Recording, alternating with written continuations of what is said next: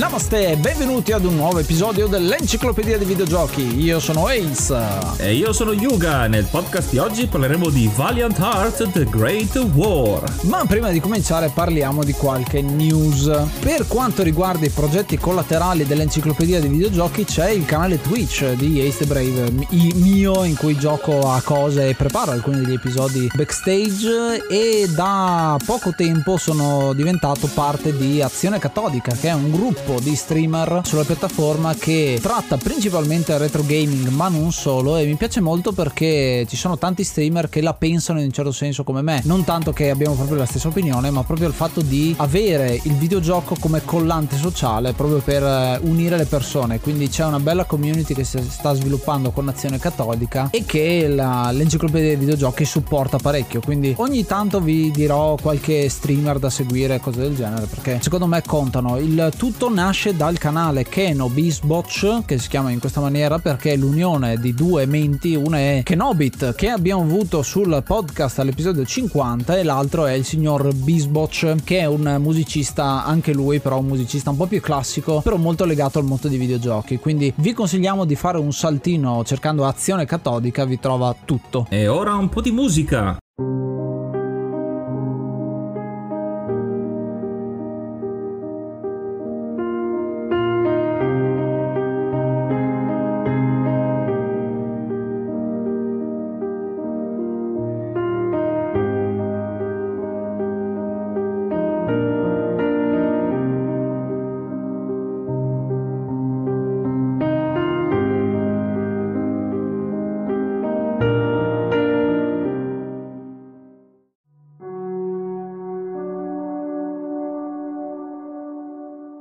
Gioco di oggi è Valiant Arts The Great War, è un gioco del 2014 sviluppato da Ubisoft Montpellier e pubblicato poi dalla stessa Ubisoft. È uscito per PC, Xbox 360, PS3, Xbox One, PS4, iOS, Android e Switch, praticamente per qualsiasi cosa eh, di questa corrente generazione e anche della scorsa. Ed è un eh, gioco rompicapo a tema ovviamente guerra e nello specifico come vedremo la prima guerra mondiale. Faccio una nota a margine prima di dedicarci nello specifico al gioco. Stiamo stiamo parlando di un gioco Ubisoft. Ubisoft in questo periodo è preda di un bel po' di accuse particolari, diciamo. Non vogliamo concentrarci assolutamente su questa cosa qua e vogliamo scindere, diciamo, la casa editrice da quello che in realtà è il contenuto di questo gioco e soprattutto allo sviluppatore che è Ubisoft Montpellier, una versione molto più piccola dello studio in cui sono venuti fuori veramente dei bellissimi titoli. Se guardiamo infatti al passato di Ubisoft Montpellier, sono quelli che ci hanno portato la serie di Rainman, hanno portato il gioco di King Kong Kong che non è che sia proprio granché come gioco però purtroppo hanno fatto quello. Però ad esempio l'avventura di Tenten è un gioco che mi ricordo del 2011 che è molto molto carino interessante e molto particolare come Valiant Hearts sia un gioco uscito un po' a caso o comunque non annunciato da niente perché è un gioco che ricorda molto e prende spunto dal, dal, da un motore grafico il motore grafico che era stato creato per Child of Light un altro successo appunto di casa Ubisoft. E in questo caso hanno voluto dargli una veste storica molto bella ed è un modo per raccontare la storia attraverso i videogiochi, molto molto interessante. Come dicevamo è un gioco a tema guerra,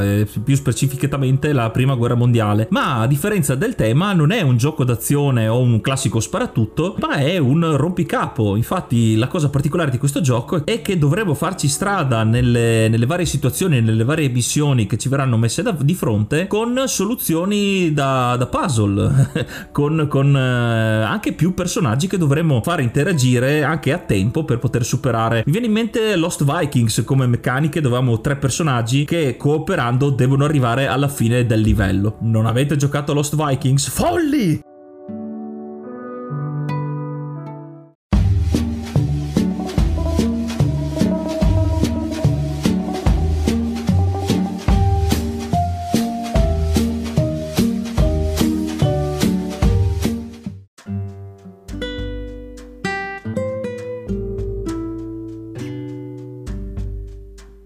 L'ambientazione del gioco è la prima guerra mondiale, infatti il gioco inizia proprio con quello che tutti abbiamo studiato a scuola, ovvero l'assassinio di Francesco Ferdinando d'Austria che ha fatto proprio scoppiare la prima guerra mondiale nel 14 e poi vedremo tutta quanta l'evoluzione della, della guerra fino al 17 in realtà, non proprio alla fine fine della guerra ma fino all'arrivo delle truppe americane quando la, gli Stati Uniti scendono in guerra e danno la svolta finale diciamo che poi ha fatto finire il conflitto, quello che è passato alla storia come la grande guerra da cui questo titolo prende il nome. Tra l'altro il gioco si chiama Valiant Hearts The Great War, ma ha anche un altro nome, perché essendo Ubisoft Montpellier collegato col Canada con diciamo una parte francofona, c'ha anche il nome in francese che è leggermente diverso e quindi c'è un doppio nome. Ad esempio su Steam lo troverete con sto nome lunghissimo, appunto la traduzione letterale è Memorie della Grande Guerra. Un po' un nome condiviso, ma molto bello il gioco lo stesso. Partendo appunto dalla, da questo avvenimento ci infileremo da una narrazione esterna che narra quello che succede appunto l'arciduca che viene ucciso e il fatto che le varie nazioni in risposta si dichiarano guerra a vicenda e si formano le alleanze dall'inizio poi veniamo a zoomare tantissimo su uno dei tanti protagonisti di questo gioco. Esatto perché facciamo la conoscenza della famiglia di Emil che sarà il protagonista e Emil ha una figlia e anche un genero che però è di origine tedesca quindi all'inizio delle ostilità la storia si svolge nella Francia appunto nel 1914, tutti i residenti tedeschi vengono deportati, rimandati nel loro stato d'origine, quindi devono separarsi da Karl, che è appunto questo genero. Ma poco dopo Emil, rimasto solo con la figlia, riceve una lettera di arruolamento forzato e quindi sia il padre che il marito di Anna, che è appunto la, la, la figlia, vengono, vengono risucchiati da questo vortice di conflitto. E già qua si vede il fortissimo conflitto che c'è perché da una parte c'è Emile che è un francese, dall'altra c'è il genero che è tedesco e sono da una parte all'altra della guerra. Quindi la zona di trincea che ha caratterizzato maggiormente questo fronte, il fronte occidentale diciamo della guerra, è proprio quello tra Germania e Francia, le trincee e tutto quello che sarà il teatro di questo gioco. Mentre molti conoscono molto di più invece il fronte, quello italiano contro l'Austria, che era l'altra parte della, una delle tante parti in realtà dei fronti, ma da questo lato siamo un pochino più verso l'Italia. L'Italia non è tanto rappresentata perché si concentra molto di più su quella zona specifica, quindi Francia, Germania, c'è uno dei personaggi che è belga e anche un americano c'è nel gioco. Perché dopo una prima parte tutorial che descriverà il nostro addestramento militare per entrare a far parte dell'esercito, conosceremo un soldato americano da solo che si è, ha deciso di arruolarsi nell'esercito francese perché da americano lui era sposato con una donna francese, però la guerra ormai scoppiata, ahimè, l'ha reso vedovo e quindi lui ha un motivo in più per vendicarsi, come vedremo, delle armate tedesche. Faccio notare come i nomi siano molto, molto, molto stereotipati. Un americano che si chiama Freddy, un uh, francese che si chiama Emile, che è chiaramente un nome da quella parte, così come Karl, che è appunto il biondo mm, soldato tedesco, quasi di razza ariana, direbbe qualcun altro, che tra l'altro è presente anche nel gioco Hitler. C'è un piccolo pezzettino in cui vediamo un giovane Hitler che co- ha combattuto effettivamente nella prima guerra mondiale, poi è anacronistico solo dal punto di vista che non era in quel reggimento specifico lì, era qualcos'altro, ma hanno voluto mettere un piccolo easter egg con il signor Adolf. Ma quello che succederà sarà invece che vedremo la scena di Emil, che è un portabandiera all'interno del suo reggimento, che però verrà ferito e catturato dai tedeschi, gli stessi tedeschi di cui Karl è parte del reggimento. E a capo di questo reggimento tedesco è il barone von Dorf, che scopriremo essere anche il mandante dell'attacco che ha ucciso la moglie di Freddy. Quindi i destini di tutti quanti si intrecciano nello stesso reggimento tedesco e come possiamo intuire il barone von Dorf sarà nemico principale che dovremmo rincorrere ad affrontare. Mi voglio soffermare subito su una cosa interessante di questo gioco che al di là delle missioni che andiamo a intraprendere, tra un livello e l'altro avremo la possibilità di informarci e leggere appunto in maniera abbastanza scolastica dei fatti realmente accaduti nella prima guerra mondiale. Infatti questo gioco si intreccia a suo modo con gli eventi, con appunto le trincee e anche le battaglie storiche e proprio anche i vari fronti che c'erano tra Germania e, e Francia. Quindi è verosimile, ovviamente con storia inventata, però fa anche un servizio culturale. Quindi anche se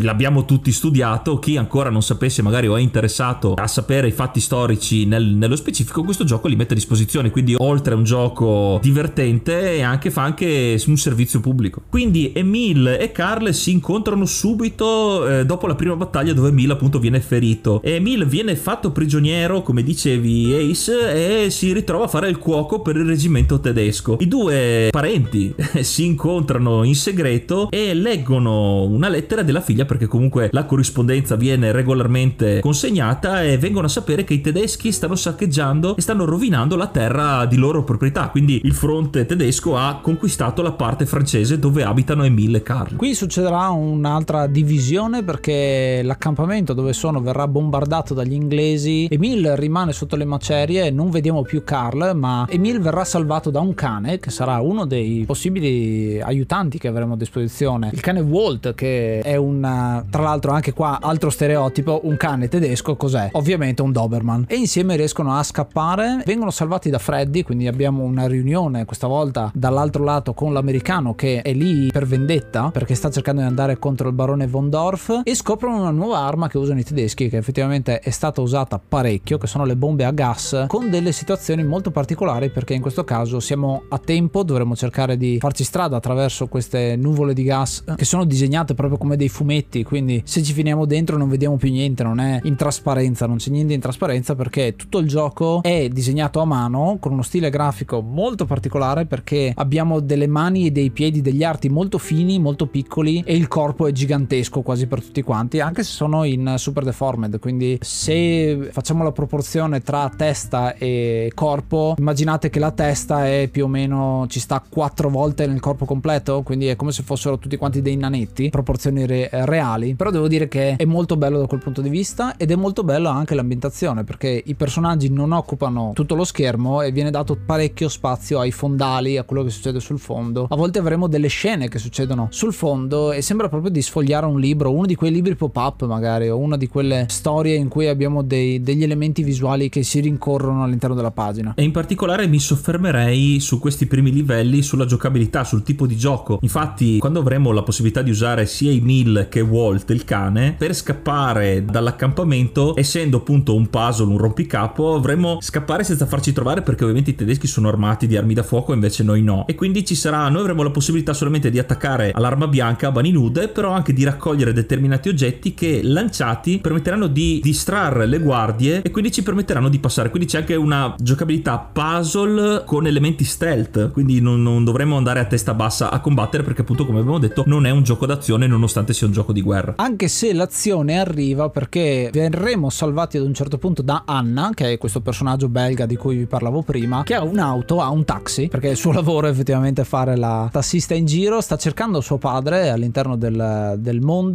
e si affezionerà in certo senso a questi soldati che vengono attaccati. Insieme cercheranno tutti quanti di scappare in una scena molto bella perché in questo caso la visuale da essere laterale platform eh, classico diventa frontale. Abbiamo un inseguimento in macchina in cui noi stiamo andando verso la telecamera quindi vediamo quello che c'è dietro. Qui è molto irrealistica perché abbiamo bombardamenti gas e carri armati che ci inseguono e inseguono una sola macchina che riesce a salvarsi. Sarà una zona molto concitata in cui dovremmo giocare effettivamente per cercare di sopravvivere Esattamente, mi ha ricordato un po' alcune scene di Full Throttle, punta e clicca, che aveva anche determinate scene action di inseguimento. In questo inseguimento, appunto, ce la faremo a evitare il peggio, ma Freddy verrà, verrà ferito e quindi la missione successiva vedrà di nuovo a comando di Emile e Walt che si dovranno infiltrare questa volta in un accampamento tedesco dopo esserne fuggiti per recuperare le medicine perché Anna è un medico e quindi grazie a quello che troveremo potremo guarire Freddy. Però in questo accampamento scopriremo anche una cosa particolare perché troveremo un, un, cannone incustodito e vedremo in lontananza la villa del barone del reggimento e quindi l'occasione troppo ghiotta per non approfittarne quindi spareremo alla villa e vedremo il barone scappare per un soffio assieme a quello che scopriremo essere il padre di Anna. Il barone scapperà a bordo di uno Zeppelin che è bellissima questa scena perché cercheremo di abbatterlo riusciremo ad abbattere questo dirigibile con Carla che lo stava guidando. Quindi in realtà stiamo facendo del male a un cattivo ma anche a uno dei buoni. Quindi particolare questa cosa e questa è una citazione o meglio ricorda molto i giochi di Metaslug dove c'erano queste macchine giganti e raffazzonate con pezzi di metallo e di legno tutti quanti messi insieme. In questo caso il dirigibile gigante lo ricorda molto è uno dei boss di Metaslug 2 sicuramente un dirigibile del genere. E così vedremo tante altre cose quando troveremo i carabinieri carri armati e, e tutta una serie di altre piccole macchine, anche il cannone che abbiamo visto prima. Dopo questa scena dove avremmo abbattuto lo Zeppeli c'è un piccolo flashback a nove mesi prima dove ci viene spiegata un po' la storia di Anna. Infatti scopriremo appunto che il padre è stato rapito dal barone per le sue ricerche perché il suo padre è uno scienziato che ricerca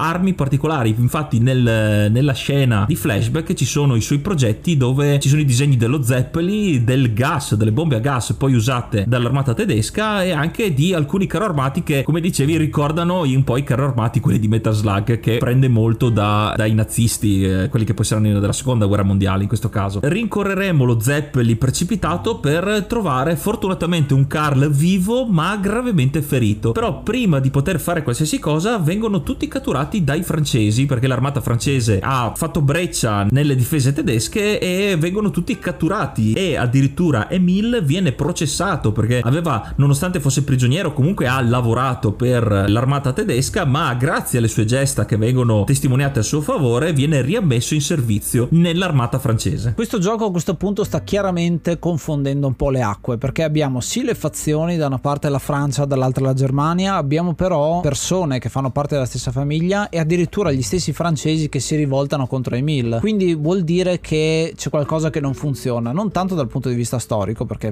effettivamente così ma spiega come in guerra ci siano diversi punti di vista diverse fazioni sì ma soprattutto siano persone che combattono e le singole persone fanno delle azioni. E di conseguenza si vede quello che, che succede. Il legame che unisce due persone anche se fanno parte di squadre diverse effettivamente è ind- indissolubile. A questo punto abbiamo un altro capitolo che ci racconta quello che sta succedendo alla moglie di Carl eh, che scrive che il fatto che stanno arrivando poche vettovaglie poche medicine ha fatto ammalare il figlio e quindi non se la passa per niente bene in casa facendo diventare sempre più triste il Carl e anche Emile che effettivamente oltre ad essere cornuto e mazziato nel senso che i francesi l'hanno beccato e l'hanno decorato ma che, cosa, che senso ha avere una decorazione se non puoi vedere i tuoi parenti se non puoi vedere i tuoi cari e vieni di nuovo mandato al fronte? E nonostante la situazione già precaria Emile si trova di nuovo a fronteggiare le armate tedesche perché il loro accampamento viene bombardato dalle forze nemiche. E in questo caso ci sono delle due missioni in parallelo dove c'è Freddy che dovrà prima resistere perché è in una posizione più avanzata, dovrà resistere all'attacco in forze lanciando un razzo di segnalazione che avviserà la trincea di Emile che il nemico sta avanzando e la collaborazione fra i due permetterà allo stesso Emile di distruggere le armi tedesche con un cannone e, e per i loro sforzi appunto come dicevi verranno entrambi decorati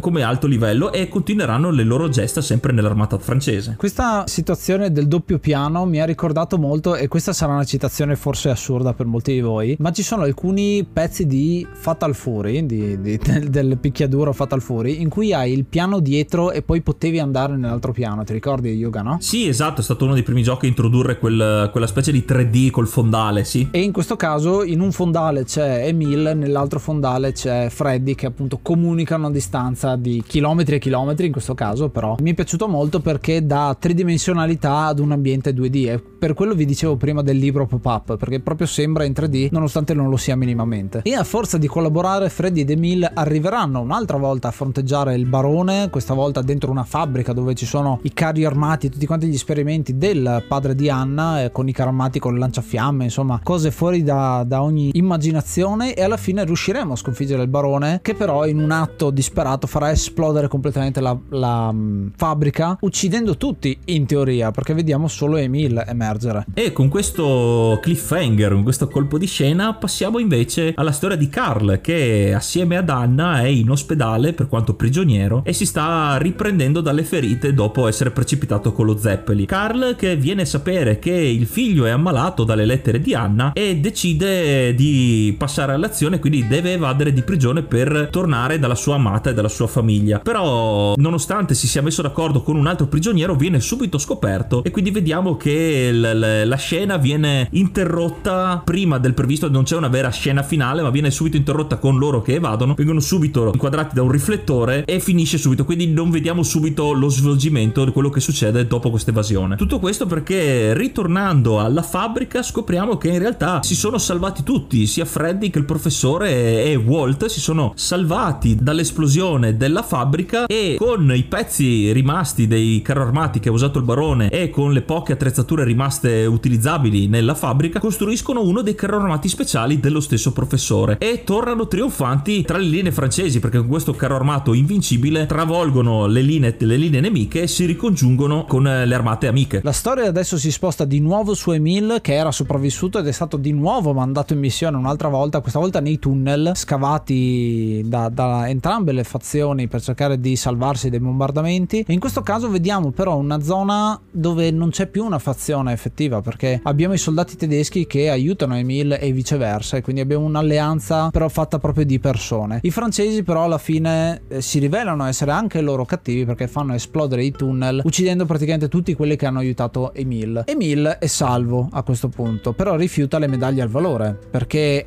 in sostanza ha aiutato i francesi perché gli ha detto dove erano i tedeschi però in questo caso rifiuta le medaglie al valore proprio perché in guerra non c'è chi è buono e chi è cattivo c'è semplicemente chi uccide gli altri. E in questa riunione avremo appunto Emil che rifiuta le medaglie Anna che ha ribracciato il padre che è stato liberato dal barone che però è ancora vivo e tornerà perché è un cattivo ricorrente e incontrando Emil gli dirà che effettivamente Carl è morto nell'evasione. Noi non abbiamo visto la morte e infatti non è propriamente così è un um, shock che dura per pochissimo tempo perché arriveremo al flashback vedremo quello che succede alla scena dove Carl effettivamente non è stato ucciso ma è stato ucciso un altro prigioniero che aveva però sua, il suo vestiario. Quindi in sostanza lui ha cambiato identità e si è salvato un po' come il Fumatia Pascal o qualcosa del genere. Ora la storia si sposta su Freddy e sulla sua campagna personale contro il barone la sua vendetta personale. E vediamo che in questo caso eh, c'è proprio lo scontro a singolare tensione ma fatto con i carro armati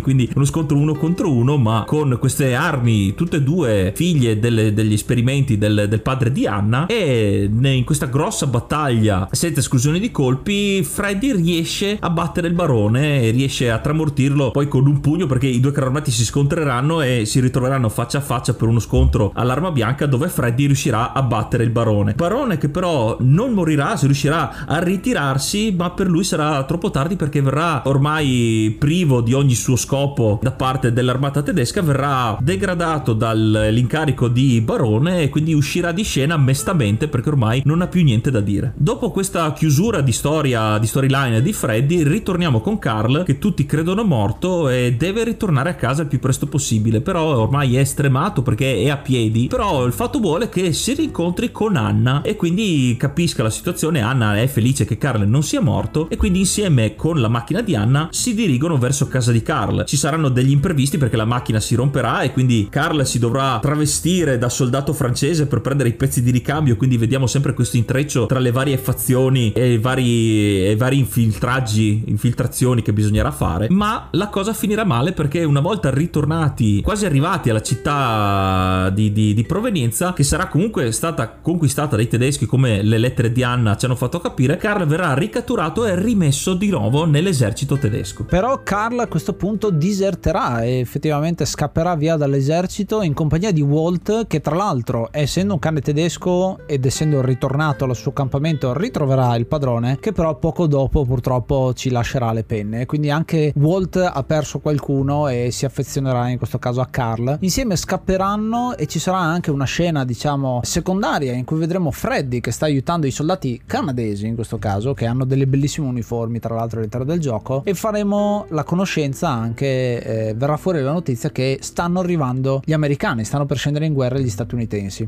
Questo è un po' per dare contesto storico a che punto siamo della guerra e anche in un certo senso viene lasciata questa parte secondaria a Freddy perché il suo arco narrativo che era vendicarsi del barone è già finito quindi è diventato un personaggio del tutto secondario. E continuando con la chiusura di vari archi narrativi che stiamo vivendo ci sarà quello di Carl che finalmente riuscirà a tornare a casa ma la città è stata bombardata dal gas eh, tedesco. E quindi si precipiterà armato di maschera antigas riuscirà a salvare il figlio con un'altra maschera ma la moglie eh, non ci sono abbastanza maschere anche per la moglie. Allora Carl si sacrificherà portando fuori il figlio e la moglie e aver scambiato la sua maschera. Quindi vediamo questa scena totalmente al buio e con la, la, la, il gas che ostruisce la vista quindi anche molto claustrofobica come missione. Quindi riuscirà a salvare la sua famiglia portarla in salvo ma rimarrà gravemente ferito dalle inalazioni del gas. Fortunatamente, grazie ad Anna che lo porterà in ospedale, ci sarà ancora speranza per lui. Ritorniamo su Emil, che ormai è malato, è un veterano di guerra perché l'hanno mandato un sacco di volte e lo mandano un'altra volta in battaglia. Questa volta nella battaglia più terribile di tutte, di cui al momento mi sfugge il nome, ma è una di quelle battaglie che viene proprio segnalata dal fatto che sullo sfondo non vedi praticamente nient'altro che cadaveri. È una di quelle battaglie che effettivamente è successa una cosa del genere ed è terribile pensare che sia successo veramente, in cui veramente muoiono di tutto. Non si riesce neanche a capire perché le uniformi vengono talmente tanto sporcate dalla terra e dal fango che non si riesce neanche a capire chi sta morendo e chi sta uccidendo chi. Quindi è veramente un inferno da quel punto di vista lì. E nell'ultima battaglia in cui Emil, che è malato ormai dalle numerose battaglie ferite, le cicatrici che ha addosso, finirà per sbaglio per uccidere un capitano. Infatti i soldati stanno venendo mandati al, mas- al macello, al massacro dal, dal, capitano francese che gli sta comandando. Allora Emile per salvare i suoi commilitoni protesta e per mettere KO con l'intenzione di mettere KO al capitano purtroppo lo uccide con una badilata alla schiena. Quindi alla fine Emile viene imprigionato per tra- alto tradimento e quindi ne subirà altamente le conseguenze. Avremo finalmente la scena finale del, dell'intero gioco. Carl, Maria, che è la moglie, e Anna saranno lì insieme a Walt, che è anche il cane, a leggere l'ultima lettera di Emil, perché Emil è stato condannato a morte per fucilazione e morirà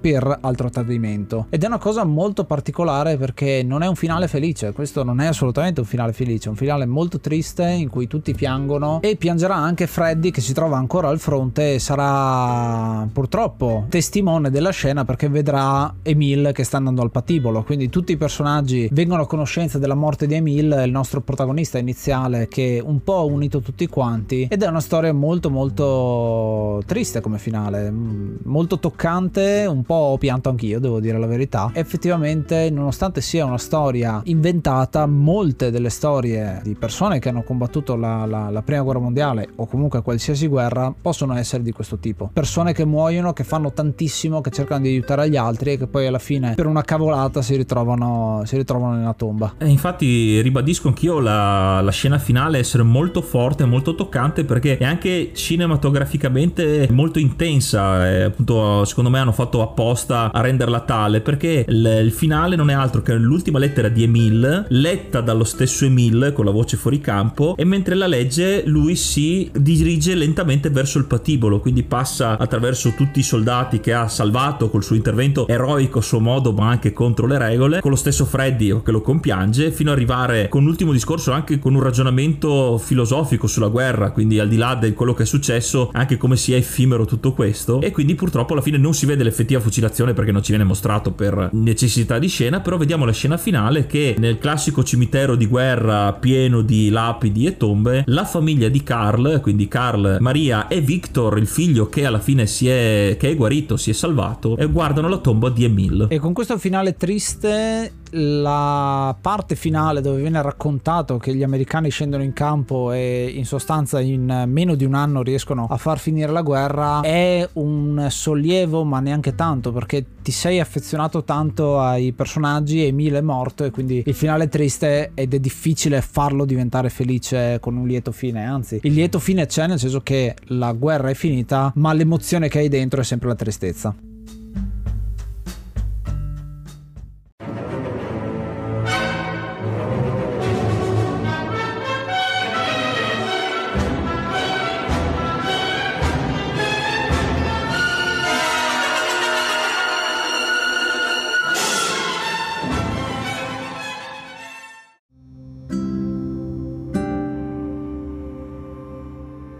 questo era Valiant Arts The Great War, un gran bel gioco a cui io do 7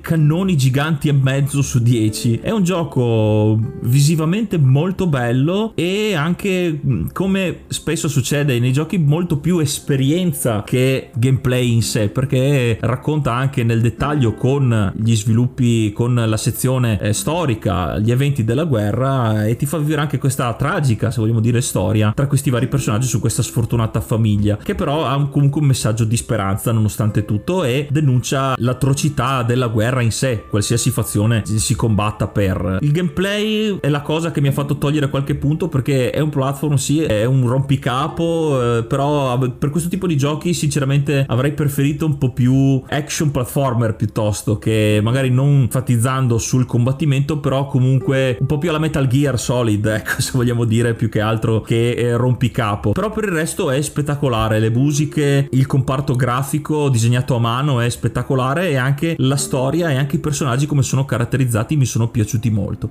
E tu Ace? Io ho deciso di dare 8 elmetti su 10, è un voto medio alto perché secondo me è bellissimo come tu hai già detto la colonna sonora è fantastica. Il comparto grafico è molto bello perché è un fumetto che ricorda molto anche i fumetti che uscivano sulle riviste in quel periodo eh, su non tanto le riviste ma proprio sui quotidiani della Francia e, e, e tutto il contorno. Il fatto che viene usato un tipo di colore molto spento che è quasi invecchiato e che si spegne sempre di più che man mano che andiamo avanti nel gioco quasi diventare un colore unico quando siamo verso la fine proprio proprio per far notare l'atrocità della guerra e che non ci sono buoni e cattivi, che sono tutti uguali, che sono tutte persone che muoiono e basta. Molto toccante, mi ha fatto piangere in tantissimi punti, devo dire, questo gioco. E secondo me è fondamentale perché è forse l'unico esempio che parla di storia senza annoiare o senza essere un videogioco mediocre. Molto spesso raccontare la storia a scuola è difficile. Molti ragazzi fanno fatica a ricordarsi le date o fanno fatica a ricordarsi cosa succede. E ci sono tanti esempi in cui la storia diventa divertente.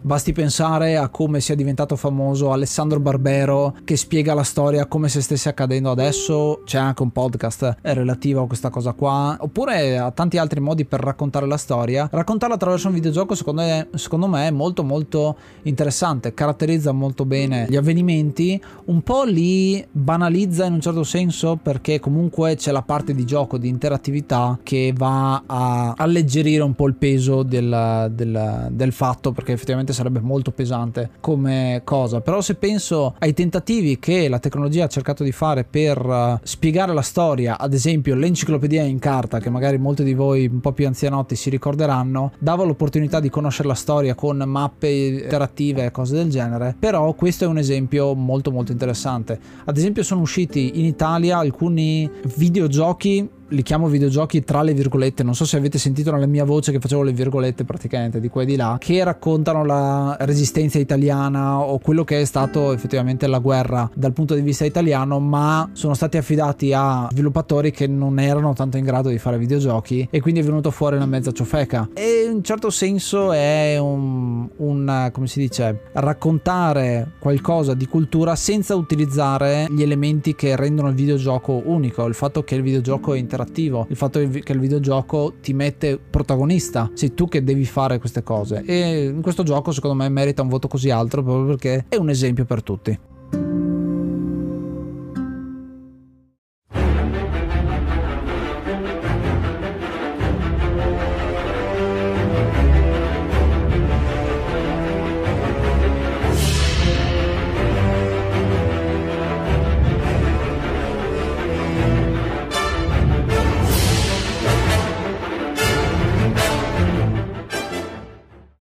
Questo episodio è tutto. Noi vi ringraziamo come sempre dell'ascolto e vi ricordiamo come sempre che ormai sarete anche stufi di sentirlo, però è molto importante per noi che ci lasciate delle recensioni, dei consigli e tutto quello che volete lasciarci per sviluppare, per portare avanti questo progetto dell'enciclopedia dei videogiochi di cui andiamo molto fieri e vi ricordiamo soprattutto che potete lasciarci dei vocali che potremmo aggiungere nelle puntate riguardanti i videogiochi eh, ai quali fate riferimento in modo da potervi anche riascoltare fare in futuro. Aggiungo solo che sul profilo Instagram che si chiama Enciclopedia dei videogiochi ci avete scritto in eh, tanti, eh, cito Maurizio, Marco, Fabrizio e Anna e ancora un altro nome, Gabriella, che mi hanno mandato tutti quanti possibili giochi da affrontare nell'Enciclopedia dei videogiochi, quindi assolutamente fatelo, se siete su Instagram e volete mandare un messaggio diretto, fatelo pure. E per questo episodio è tutto, non mi rimane altro che dirvi ascoltate l'Enciclopedia dei videogiochi. Io sono Ace. Io sono Yuga.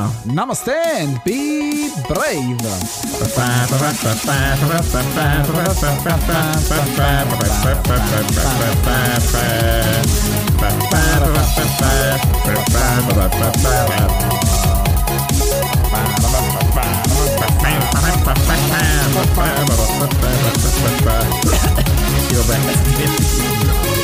you. I just got gas.